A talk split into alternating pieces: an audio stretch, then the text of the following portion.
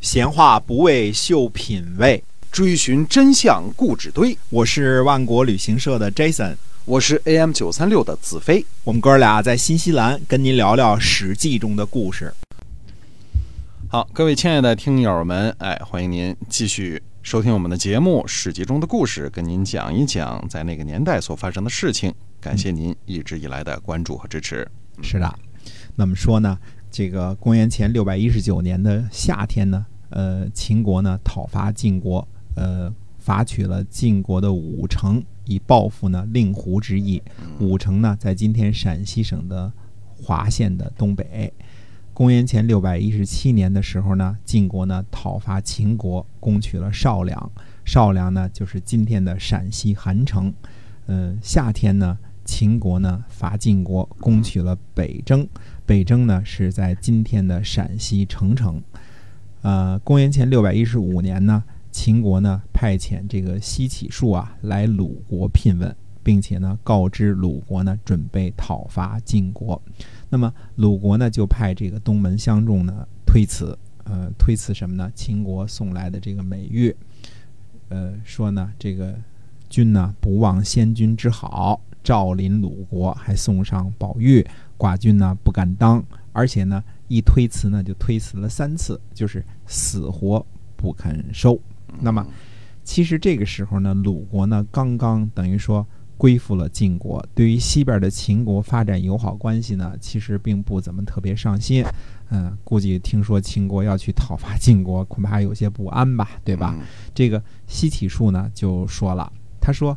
寡君呢，愿意得到周公和鲁公的这个赐福。鲁公指的是这个周公的儿子伯禽啊，说呃，愿意得到这个周公和鲁公的赐福，一点点菲薄的先君的玉器啊，出发前在太庙呢祭祀过，让下臣呢送给执事，就是管事儿的人啊。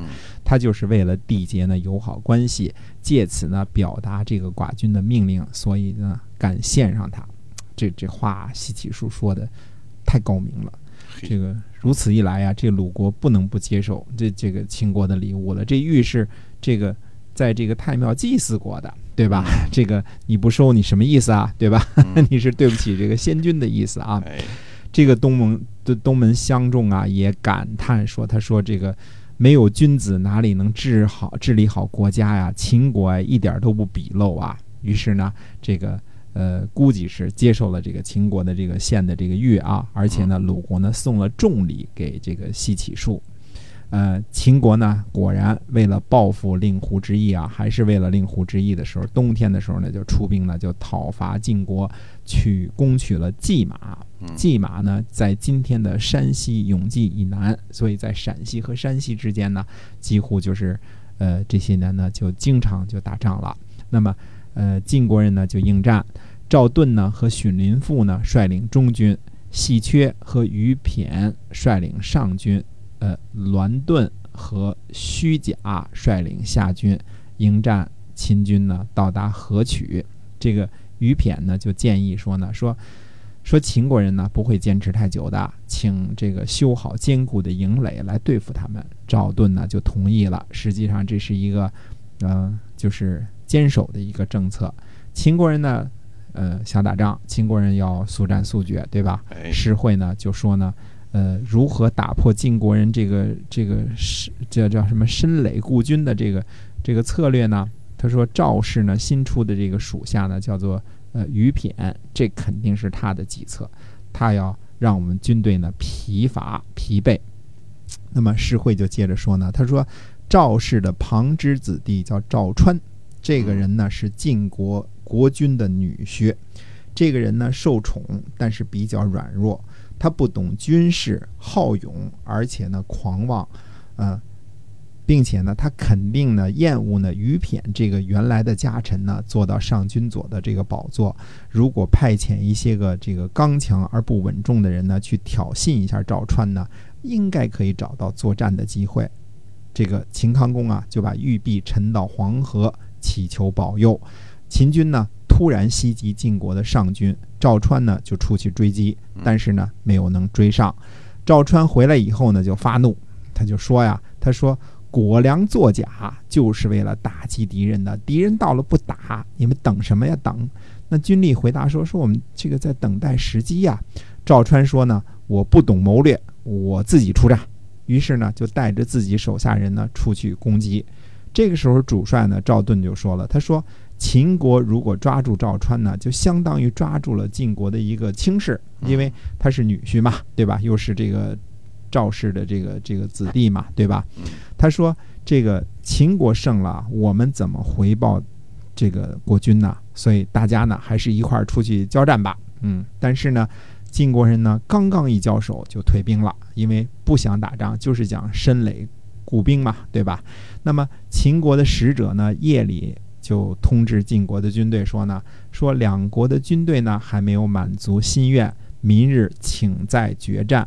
于骈就说呢，他说这个使者呀，说话的时候眼珠转动，声音失常，肯定是害怕，准备逃跑了。嗯啊，我们呢现在把他们逼到黄河边上呢，一定能打败他们。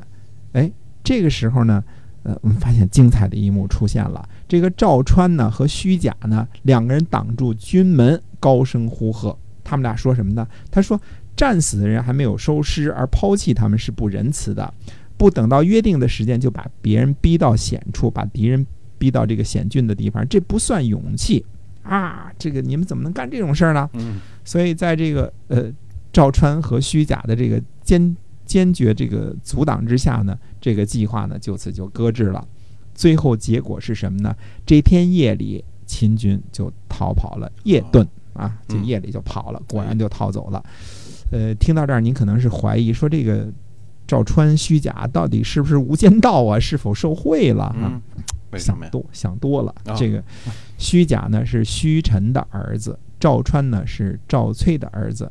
呃，官二代加富二代，这叫任性，就是为了对着干。你说东，我偏说西；你说不打，我就打；你说打，我就不让你打，而且还振振有词儿，都上过学，呃，真本事没有，掰几句是没问题的。